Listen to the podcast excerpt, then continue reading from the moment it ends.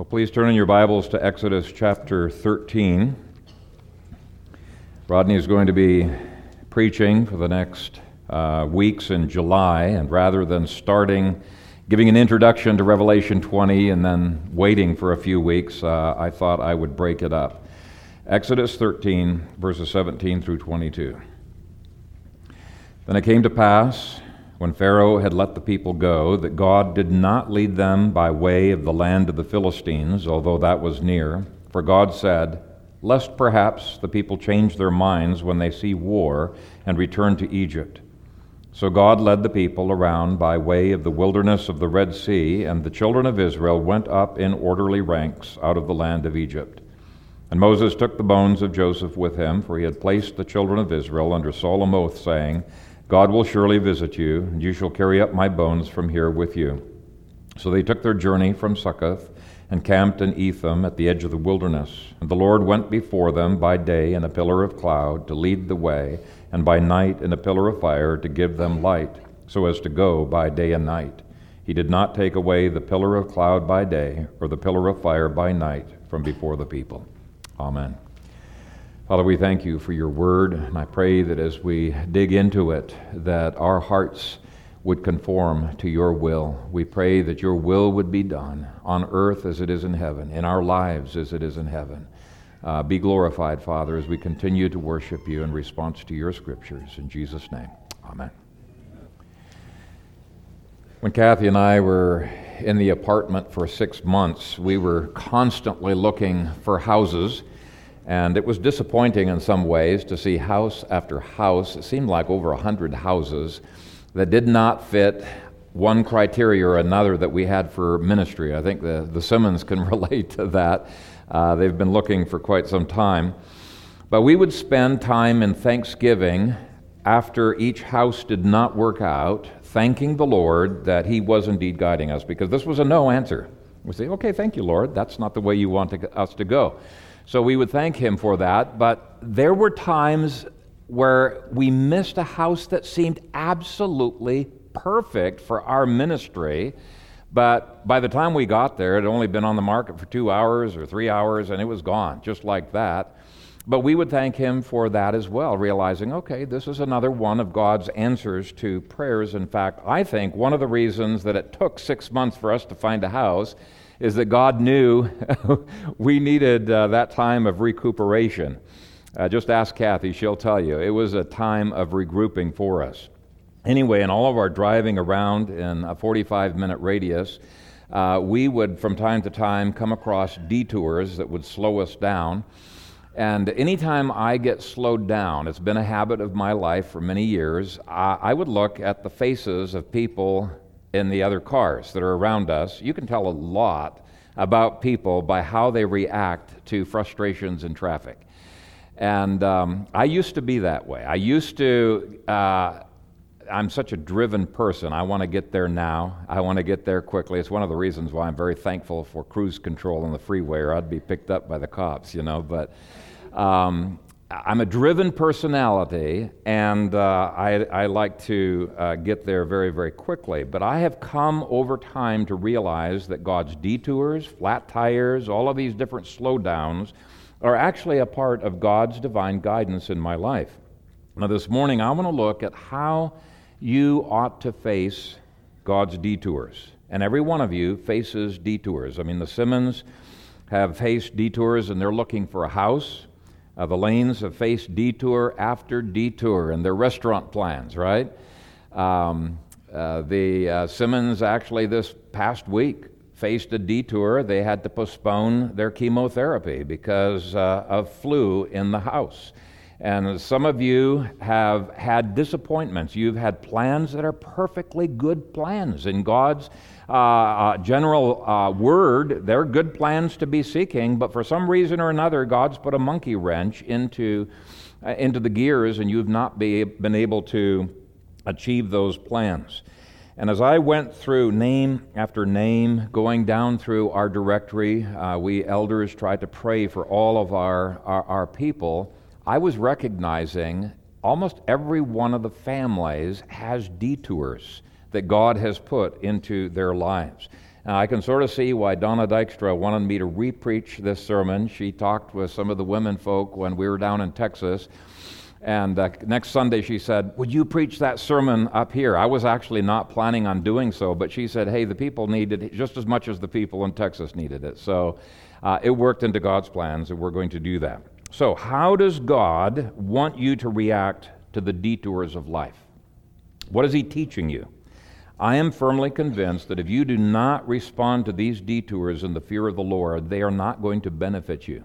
He's going to have to re take you through some of these lessons again. Psalm 25, verse 12 says, Who is the man that fears the Lord? Him shall he teach in the way that he chooses.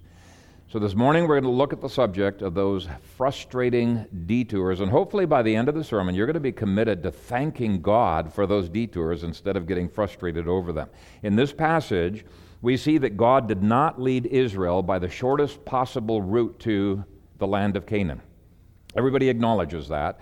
There were four routes, and there were three that were much faster than the route that they went on. Uh, if they'd gone by the shortest route, it would have taken them about 11 days to get there, but it took them months in this long, circuitous route to get to the land of Canaan. We're going to be looking at why it was that God did this by looking at his guidance and at his purposes in the detours.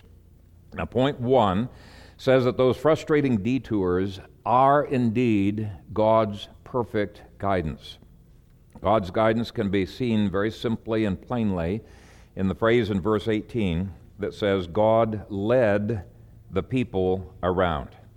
And verses 21 through 22 show exactly how he led the people. Uh, you know, in your bulletins, I put a picture of how one person pictured the cloud. I picture that fiery, a cloud at night and it looked like a regular white cloud during the day. I picture it much broader than what's in your picture, but whatever the case, uh, that cloud, anytime it would pick up and start moving forward, the people would say, Oh, God wants to move. They would pack up their tents and they would march after the cloud. And they might wander for you know several days and then it would park and give them a rest and they would wait there until the cloud would move. It's a very very simple way of guidance. Some people wish that they could be guided that way today. It's actually a sign of immaturity uh, when you need that.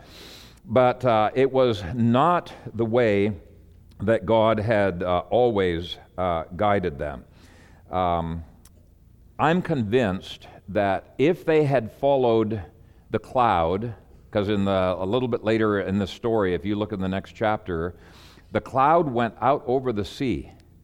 Previously, it had been between them and the, the Egyptians who were chasing them. It went out over the sea, and nobody followed. Well, I mean, you can sort of see why. I mean, what's the Lord doing going out over the sea? I'm convinced that if they had followed the cloud, just as 40 years later, the moment their feet touched the Jordan waters and the waters parted, the waters would have parted in the sea. But to accommodate their lack of faith, God had uh, Moses pre part the waters so that they could go through. But in any case, this was God's form of guidance. He led them by a cloud. Now, I'm here to tell you that determining God's guidance is always possible even now in our lives. Now, God's going to do it differently than He did with those Israelites. As I mentioned earlier, uh, this was very unique. It was just during those 40 years that He guided them with that pillar. The moment they went into the land of Canaan, He stopped appearing with that uh, pillar of cloud and He guided them in different ways, the same kind of ways that He guides us today. But God guides us just as surely today by means of Scripture and by means of His providences. So guidance is possible, and yet we need to qualify that statement. Only believers are led by God. Remember that the people of Israel were God's people, that He had just finished redeeming them from Egypt, at least corporately. In chapter 12, they had by faith put the blood of the Passover on uh, to their houses. And in chapter 15, verse 13, it says this You in your mercy have led forth the people whom you have redeemed. You have guided them in your strength. So his guidance came to a redeemed people. You have led them for, eh, led forth the people whom you have redeemed. You have guided them in your strength. Now, the Egyptians did not have that privilege. God was orchestrating every detail of the Egyptians' lives just as surely as he was of the Israelites' lives. But the scripture denies that God led or guided the Egyptians. So if you're an unbeliever, you don't need to worry about God detours in life. You're not even on the pathway. He doesn't have anything to do with guiding your life. It's only those who put their faith in the Lord Jesus Christ who find that He guides them day by day and works all things together for their good. And let me uh, give you a, a, verse just in case you doubt that God guides you. Uh, it's Romans 8, verse 15. It says, As many as are led by the Spirit of God, these are the sons of God. Now, that phrase, as many, dot, dot, dot, are, means that there is 100%, that's as many, there is 100% that equals, that's the word are, between the two phrases. There's an equal sign between those two phrases. If A equals B, then B equals A. So all sons are led by the Spirit, and if you are not led by the Spirit, you are not a son of God, period. That's what it means. All children are led. So this is a privilege that all true believers have at some point in their lives. And there's a second qualification for guidance God's guidance only benefits those who are ruled by God. God led his people, and his people followed. So there was a willingness to be led at least for a while. They did follow the cloud, right? But periodically in the wilderness, the people rebelled against God, and God had to chasten them to give them a learning spirit.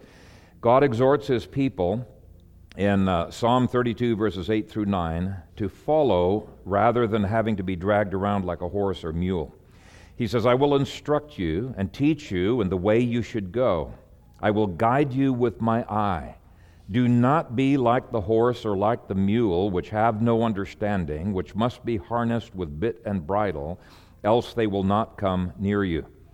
So he's basically saying, don't make God put a bit and bridle in your mouth be dragging you around like a mule. He says, be willing to follow, you know, submit to his guidance. Uh, uh, he's putting you through training, you need to submit to it. Now, one other qualification that could be added is that God loves it when his children not only submit, but they submit with their whole hearts. They submit cheerfully, restfully in him. Okay? It is no fun to have a child who obeys you, who submits, but does so glaring, you know, maybe stomping the feet, you know, expressing their dissatisfaction with having to submit. That's no fun at all. It shows a bad heart. Uh, when these people went into the wilderness, they had to trust God completely to provide for them, to protect them, and to care for them in absolutely everything that they did. Yes, they were slowed down, and for those of us who are very driven like I am, that can be frustrating. As I told you before, I'm a very, very driven person. But God has had to teach me that relationship with Him is much more important than service. Does God really need the service of Phil Kayser? Well, I like to think that he needs it, but the answer really is no. He could do it in an instant. The only reason he allows us to serve is for our benefit. He's, he's allowing us to serve so that we grow into his likeness. He does not need us. I have to learn that how we get there is even more important than when we get there, or even that we get there. Now, on most of the things God calls us to, we are going to get there, but uh, how we get there is important too. He has all the time in the world, and He is more interested in our growth in Him than in how much we produce. He's more interested in our holiness than He is in our comfort. And it's taken me a while to come to the place where I trust that God's purposes are perfect in my life, even when I get interruptions and things that I am driven to do. Now, one caveat on this promise that God guides His people is that God will not give guidance to those who are double minded. In other words, to those who say, ah, before I commit to following God, I want to know what it is He wants me to do. I want to know where it is He's uh, telling me to, to follow. You know, God guides those who gladly rest in His will. The rest of His children, He drags, okay, like that mule that's in your pictures there. He doesn't guide with the reins, and it's no fun to be dragged. So God's guidance is definitely possible to those who are believers who willingly and restfully are following Him, and that's when life gets downright exciting. But guidance is not only possible for us, but guidance is progressive. The Israelites didn't always know what was coming up ahead for them. They didn't need to know. They probably wouldn't have wanted to know what was coming up. They would have freaked out. If I knew at age 30 all of the things God was going to put me through in the ministry, I might have uh, thought, mm, I don't think the ministry is for me. Of course, you can't run away from God's call very long, can you? But, but uh, God knows just how much to reveal, and He revealed to them only what they needed to know. If they knew too much, they would not have been prepared for it. But step by step, God prepared them for what was ahead. I want you to remember when you look at this pillar of cloud that this pillar of cloud did not lead them a week in advance, a year in advance, 20 years in advance. It led them step at a time. And that's true for us as well. Psalm 37, verse 23 says, The steps of a good man are ordered by the Lord. You get that? The steps of a good man are ordered by the Lord. And one other implication of that is if you're not stepping into his guidance, if you're not walking in his guidance that he has previously given, why would he give you more? You know, if, if, if God has uh, already been shining a flashlight on the pathway, say, oh, here, Phil, I'll show you the way, and he's going down the pathway, and I'm a little bit timid, I'm way back here. Eventually, he's going to be so far out ahead, I'm not going to see any light. And then I complain, Lord, how come you're not guiding me?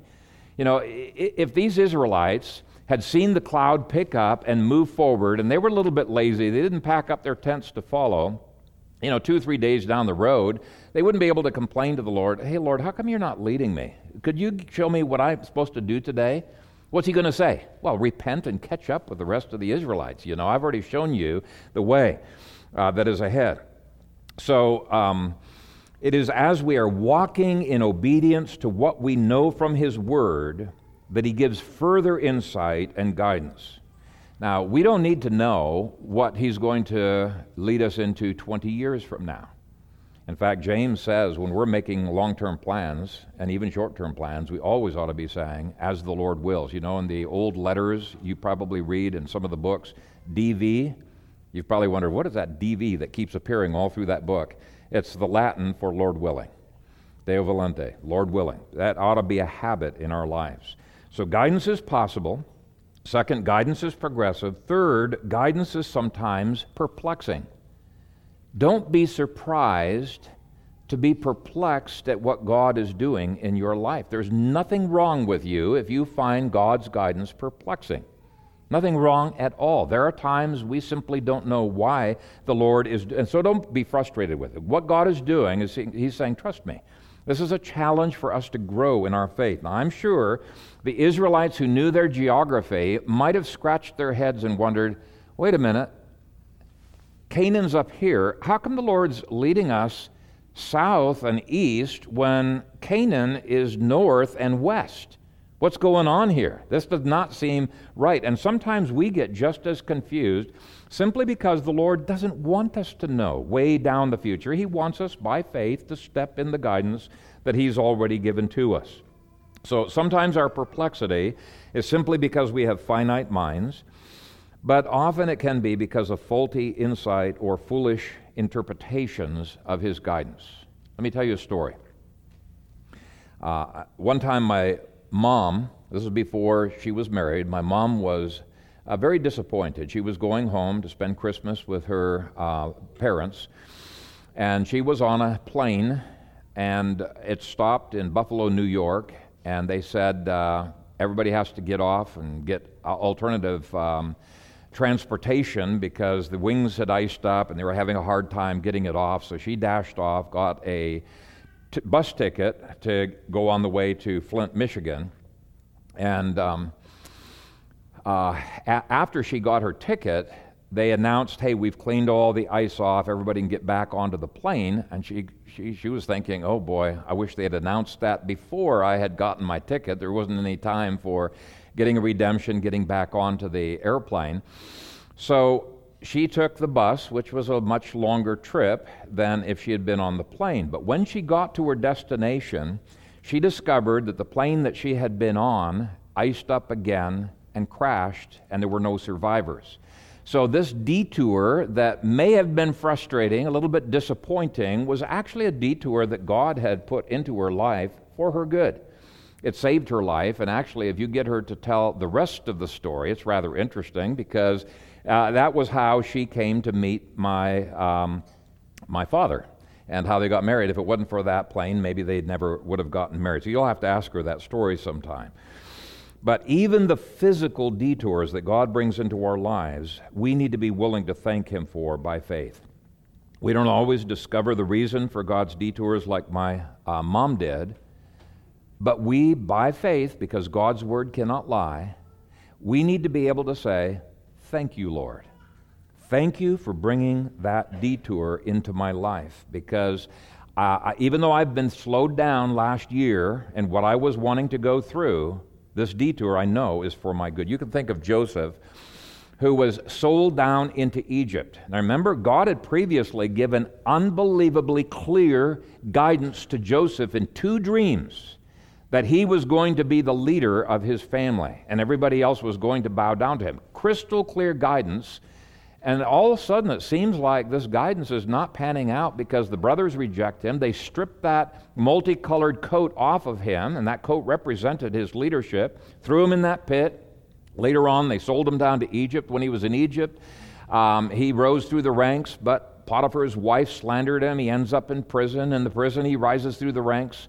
The butler completely forgets about him. It would have been very easy for Joseph to think Satan is alive and well on planet Earth and nothing's working together for my good. But he didn't say that. What he said was, Yes, you're responsible for your sins. You intended this for evil. This is what he told his brothers. But God intended it for good. God was overruling even the sin of his brothers, working it together for his good and for the good of his family. Every one of those detours was absolutely essential for God's beautiful story to work out. Now, you could go back further in Joseph's story, and you could see other detours that were used perfectly by God in that story. And I like to think of that cistern that he was thrown down into. It was just a dry well. Think of the people who had probably spent two weeks or more digging that well, trying to find water. Who knows? Maybe God even gave them guidance to dig there, and they're scratching their heads after two weeks, and it's a dry well. Why, Lord? And they maybe never did figure out why God would allow them to waste, quote unquote, waste two weeks of their life on this fruitless enterprise. But we know in our lives nothing is fruitless. If it hadn't been for that dry well, Joseph may not have been alive. His brothers intended to kill him, but the one brother postponed by quickly saying, Let's put him in this well, let's think of something else. If it hadn't been for that dry well, he may not have uh, been spared. And you could look at numerous other detours in Joseph's story that God put together for the good of the kingdom, for the glory of God, and for Joseph's good. In your life, the detour may be a sickness, or a financial setback, or a fall through on a house, or it may be something else. And by the way, guidance is not always a mystical sense of something. Uh, I've had that, and uh, it is wonderful when God gives that. But more often than not, it is simply His amazing orchestration of providence. I've had people come up to me, you know, after they hear a story of some rare occurrence, you know, of uh, God's mystical guidance in my life, and they say, I wish God would guide me. And I tell them, you know, God has been guiding you every de- day of your life because He is orchestrating every detail of your lives day by day. You just need to get used to seeing God's hand in your life, in everything. So that's the first point. See these frustrating detours as God's guidance in your life, not as the absence of His guidance. You are privileged to be guided by our awesome God. You must see those detours as part of his guidance. But there's a second thing that God wants us to know in this passage, and that is that God always has a good goal in mind for every circumstance that comes into your life. And here Moses spells out why God took them on this long, circuitous route. If you look at verse 17, he says, Lest perhaps the people change their minds when they see war and return to Egypt. So here's part of the reason stated negatively God did not want this people to abandon their purpose through fear or through discouragement. He knew perfectly well how feeble and frail this people were. He knew that they wanted desperately to get to the promised land. He knew they weren't ready. They were not ready for that privilege. They needed preparation. Psalm 103, verse 14 says, For he knows our frame, he remembers that we are dust. This detour was absolutely perfect for their frailty. If he had put them on one of the other routes, they would have faced war earlier and they would not have been prepared. Later on, they are prepared for war, but they would not be prepared there. God never put the Israelites into a situation that they could not handle, and he never put the Israelites into a situation where they would be forced to sin. Okay, and you know what? God promises exactly the same thing for us. In 1 Corinthians 10:13, Paul says, No temptation has overtaken you except such as is common to man. But God is faithful, who will not allow you to be tempted beyond what you are able, but with the temptation will also make the way of escape that you may be able to bear it. Now, when you think about that, that is an incredible, incredible promise. It guarantees that God controls your circumstances, your spouse, your children, your upbringing, your genetics, your finances. He controls every aspect of your life so well that He guarantees that you will be able to follow God's will if you so choose to do. You will never be put into a box from which you cannot escape. You just have to have eyes to see the ways of escape, to see God's hand of providence. Okay, there is a way of escape. That verse guarantees there will be no such thing as an ethical dilemma. You know, these um, ethicists, they're always coming up with all of these hypothetical dilemmas. So, which choice do you take? And it, the way they've set it up, you have no choice but to sin. It's sin A or sin B. But God guarantees, no, that's never going to happen to you. And the reason I know it's never going to happen to you is because Hebrews says that Jesus was tempted in every way just like you are, and yet without sin. If he was tempted in every way just like you are, and you have ethical dilemmas, he would have had ethical dilemmas which would have involved him in sin. No, there are no ethical dilemmas for God's people. It is such an important doctrine. Anyway, this is a very encouraging verse to me, and this is why Paul exhorted us to not only be thankful in every circumstance, that's 1 Thessalonians 5:18, but to be thankful for every circumstance. That's Ephesians 5:20. Now you can argue with me all you want, but you're not going to be successful in arguing with God. Read it. Ephesians 5:20. Be thankful for every circumstance. God tailor makes every detail of your life. So let me ask you some questions. Have you thanked God yet, those of you who got the flu last week, for getting the flu? No? Why? God tailor made that. That's a part of His guidance. That's a detour in your life. That's a slowdown. Have you thanked Him for that? You need to. You need to. There was a good reason for that slowdown. Did you thank God yet for the lemon car that you purchased two years ago? Or have you been nonstop grumbling and fussing about it? I, I, know I'm stepping on toes. Yep, you know about the lemon car back here, right? so we need to see these things that God's allowed us to go through, and sometimes it's because of our foolish decision making, but my father in law, you know, he, he's told me when I've had regrets about a decision, he said, if you had the limited information today that you had back then, would you make the same decision? I said, yeah, I probably would have. And he said, well, don't worry about it. God in His providence allows us to make decisions that lead to messes because we've had limited information, but that too is a part of His guidance. He doesn't excuse our sin, but at the same time, even with the fruits of that sin, we can say, Lord, Thank you for allowing me to have gone through this. I take responsibility, I take ownership for my foolishness, but I want to move forward knowing full well that what you have framed in my life right now is for my good and it's for the advancement of your kingdom. We've got to be willing to do that. These detours are a gift of God and they are thankworthy. But there was a positive reason, actually, multiple positive reasons for this detour as well. Negative aspect that we just looked at was that without the detour, they would have become feeble, fearful, and defeated.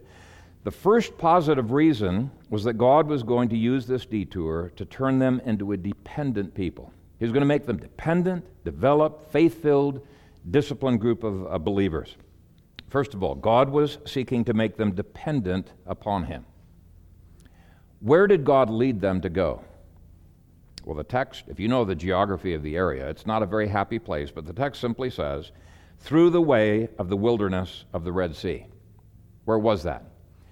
Well, this is what Deuteronomy 32:10 describes as a waste howling wilderness. I, I, love that description, a waste howling wilderness. It was not a great place to go, and the fact that it was a waste howling wilderness meant that there were fewer people to meet up with, so that was going to fulfill the negative side. They weren't going to meet a lot of people for war. But it also developed a positive reason in their lives because it was going to force them to be dependent upon God for every day for their water. Where are we going to get water? Where are we going to get food? Where are we going to get clothing? Where are we going to get all of these things of life?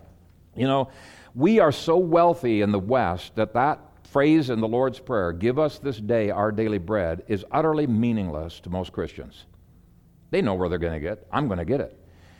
Now, it shouldn't be meaningless. It doesn't matter how wealthy you are, you know God could take that away in an instant, and you pray with a full heart, Lord, give me this day my daily bread. Enable me to use the daily bread that you give to me. So it enables them to advance. But this lesson was so important to them because uh, they needed to develop that attitude so that when they became wealthy, when they inherited houses and land and all of these other things, they would still be dependent upon the Lord. They wouldn't have this idea, I can do it all on my own. We, we tend to look at dependency as weakness, and certainly dependence upon other humans can be a weakness. But Scripture says if we fail to depend upon God, we will ironically become weak and powerless. And when we learn to depend upon Him for everything, ironically, we see His power working through us. So it was this dependent people who 40 years later were able to conquer the land of Canaan so that no one could stand before them. That's one of the lessons of these detours of life, to cause us to look to Him for our day by day needs. Now, that's assuming, of course, you're responding to these lessons well. Otherwise, you have to keep relearning those lessons. So, the first positive purpose is to make us dependent. The second positive purpose was to cause the muscles of their faith to grow. Now, it's to the discredit of these Israelites that the very first test that God gives to them in uh, chapter 14 led to their murmuring and grumbling. When they saw the Egyptian army gaining on them, they said to Moses in verse 12, Is this not the word that we told you in Egypt, saying, Let us alone that we may serve the Egyptians? For it would have been better for us to serve the Egyptians than that we should die in the wilderness. But even though that was true initially, God gradually, over a period of time, strengthened their faith. Well, especially the faith of the second generation. You know, first generation gradually died off. And you will find yourself in situations where Satan's way looks much more attractive than God's way, looks easier. And some of those times where God calls us to do something, it seems almost as suicidal as going into this waste howling wilderness. But God has tailor made the situation to cause your faith to grow. If God had destroyed the Egyptians before he parted the Red Sea, there would have been no opportunity for faith to be challenged, to grow. And the same is true of numerous other challenges that some grumbled over. So it caused their faith to grow.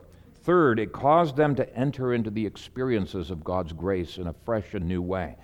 At the Red Sea, God's grace was seen in his mighty deliverance, and they would never be the same again. Chapter 14, verses 30 through 31 says this So the Lord saved Israel that day out of the hand of the Egyptians, and Israel saw the Egyptians dead on the seashore. Thus Israel saw the great work which the Lord had done in Egypt. So the people feared the Lord and believed the Lord and his servant Moses. Sometimes God puts detours in our lives so that we will experience His power. And the reason for that is because we're not availing ourselves of His power when we don't have detours. See, we don't have to have detours brought into our lives if we're willing to walk in the Spirit. I'm convinced that Israel would have been able to go straight to the land of Canaan. Obviously, in God's providence and His eternal decrees, He's got everything ordered out. But they could have gone straight to the land of Canaan if they'd been willing to walk in faith, walk in the Holy Spirit.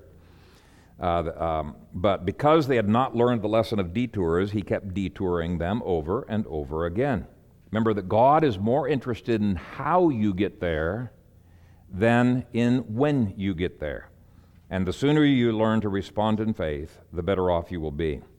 Now, the last aspect of God's goal is that God wanted to turn them into a disciplined and self controlled people.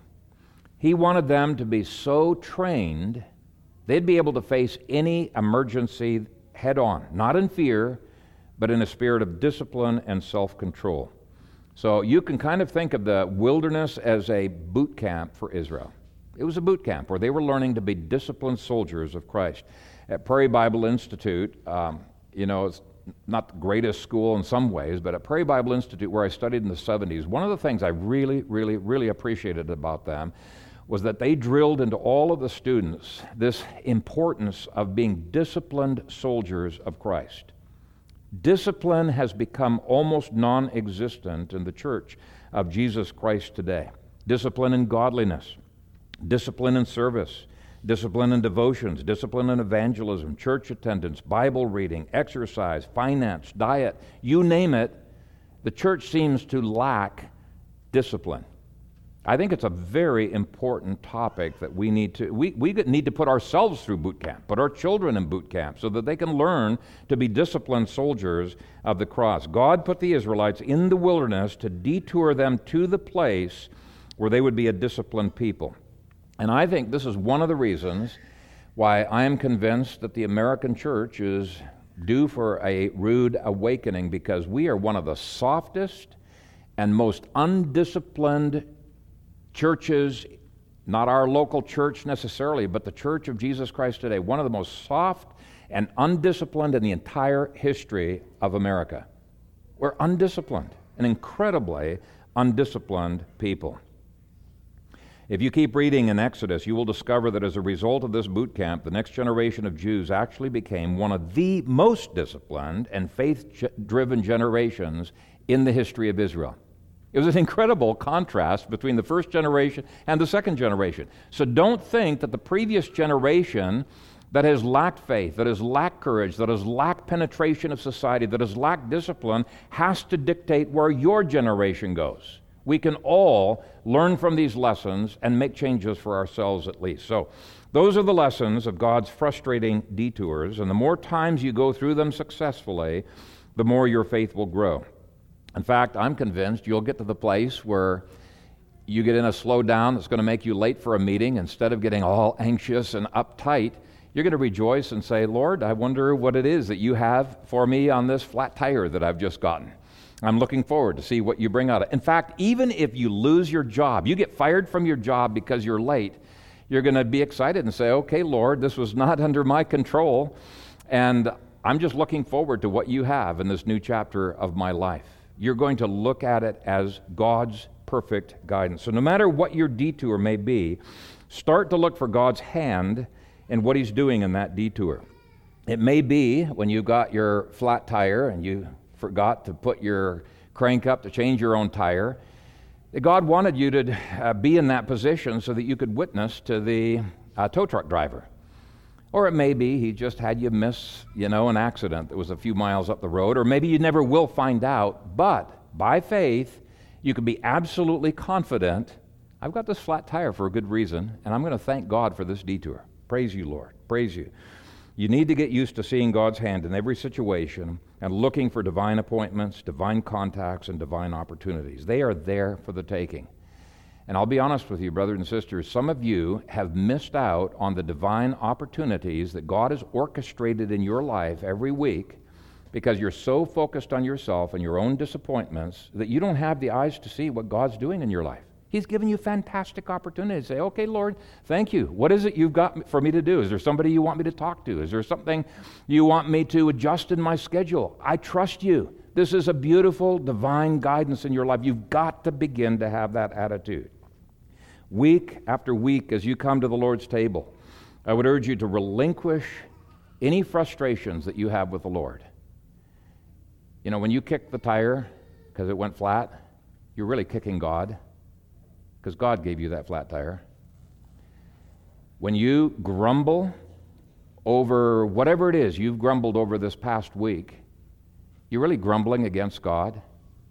Read Exodus, read Numbers. Read those, read those chapters and see how God rebuked them. They might have thought, no, no, no, I'm not grumbling against God. I'm just grumbling against these lousy circumstances. No, you're grumbling against God's providence. Brothers and sisters, I'm speaking to your hearts. Some of you are grumblers. You're complainers. You're not people of faith. You do not have eyes to see your circumstances as God see, sees your circumstances.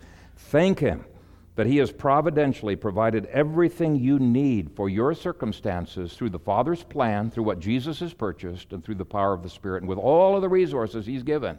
And He's blessed you already with every spiritual blessing in the heavenly places. With all of those resources, you can face those frustrating detours and say, No, they're not frustrating at all.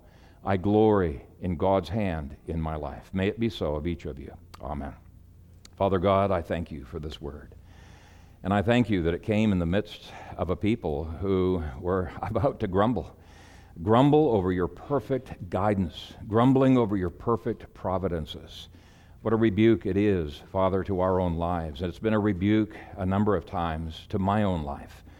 And I pray, Father, that you would help us to grow up into you, to become mature, to be people of faith, people of joy, people who are not quickly shaken people who were not quickly discouraged, but people like that second generation who, no matter how big the enemies in Canaan were, they were ready to lick them. They were ready to dive into the fray. Help us, Father, to be a people like this. And I pray this in Jesus' name. Amen.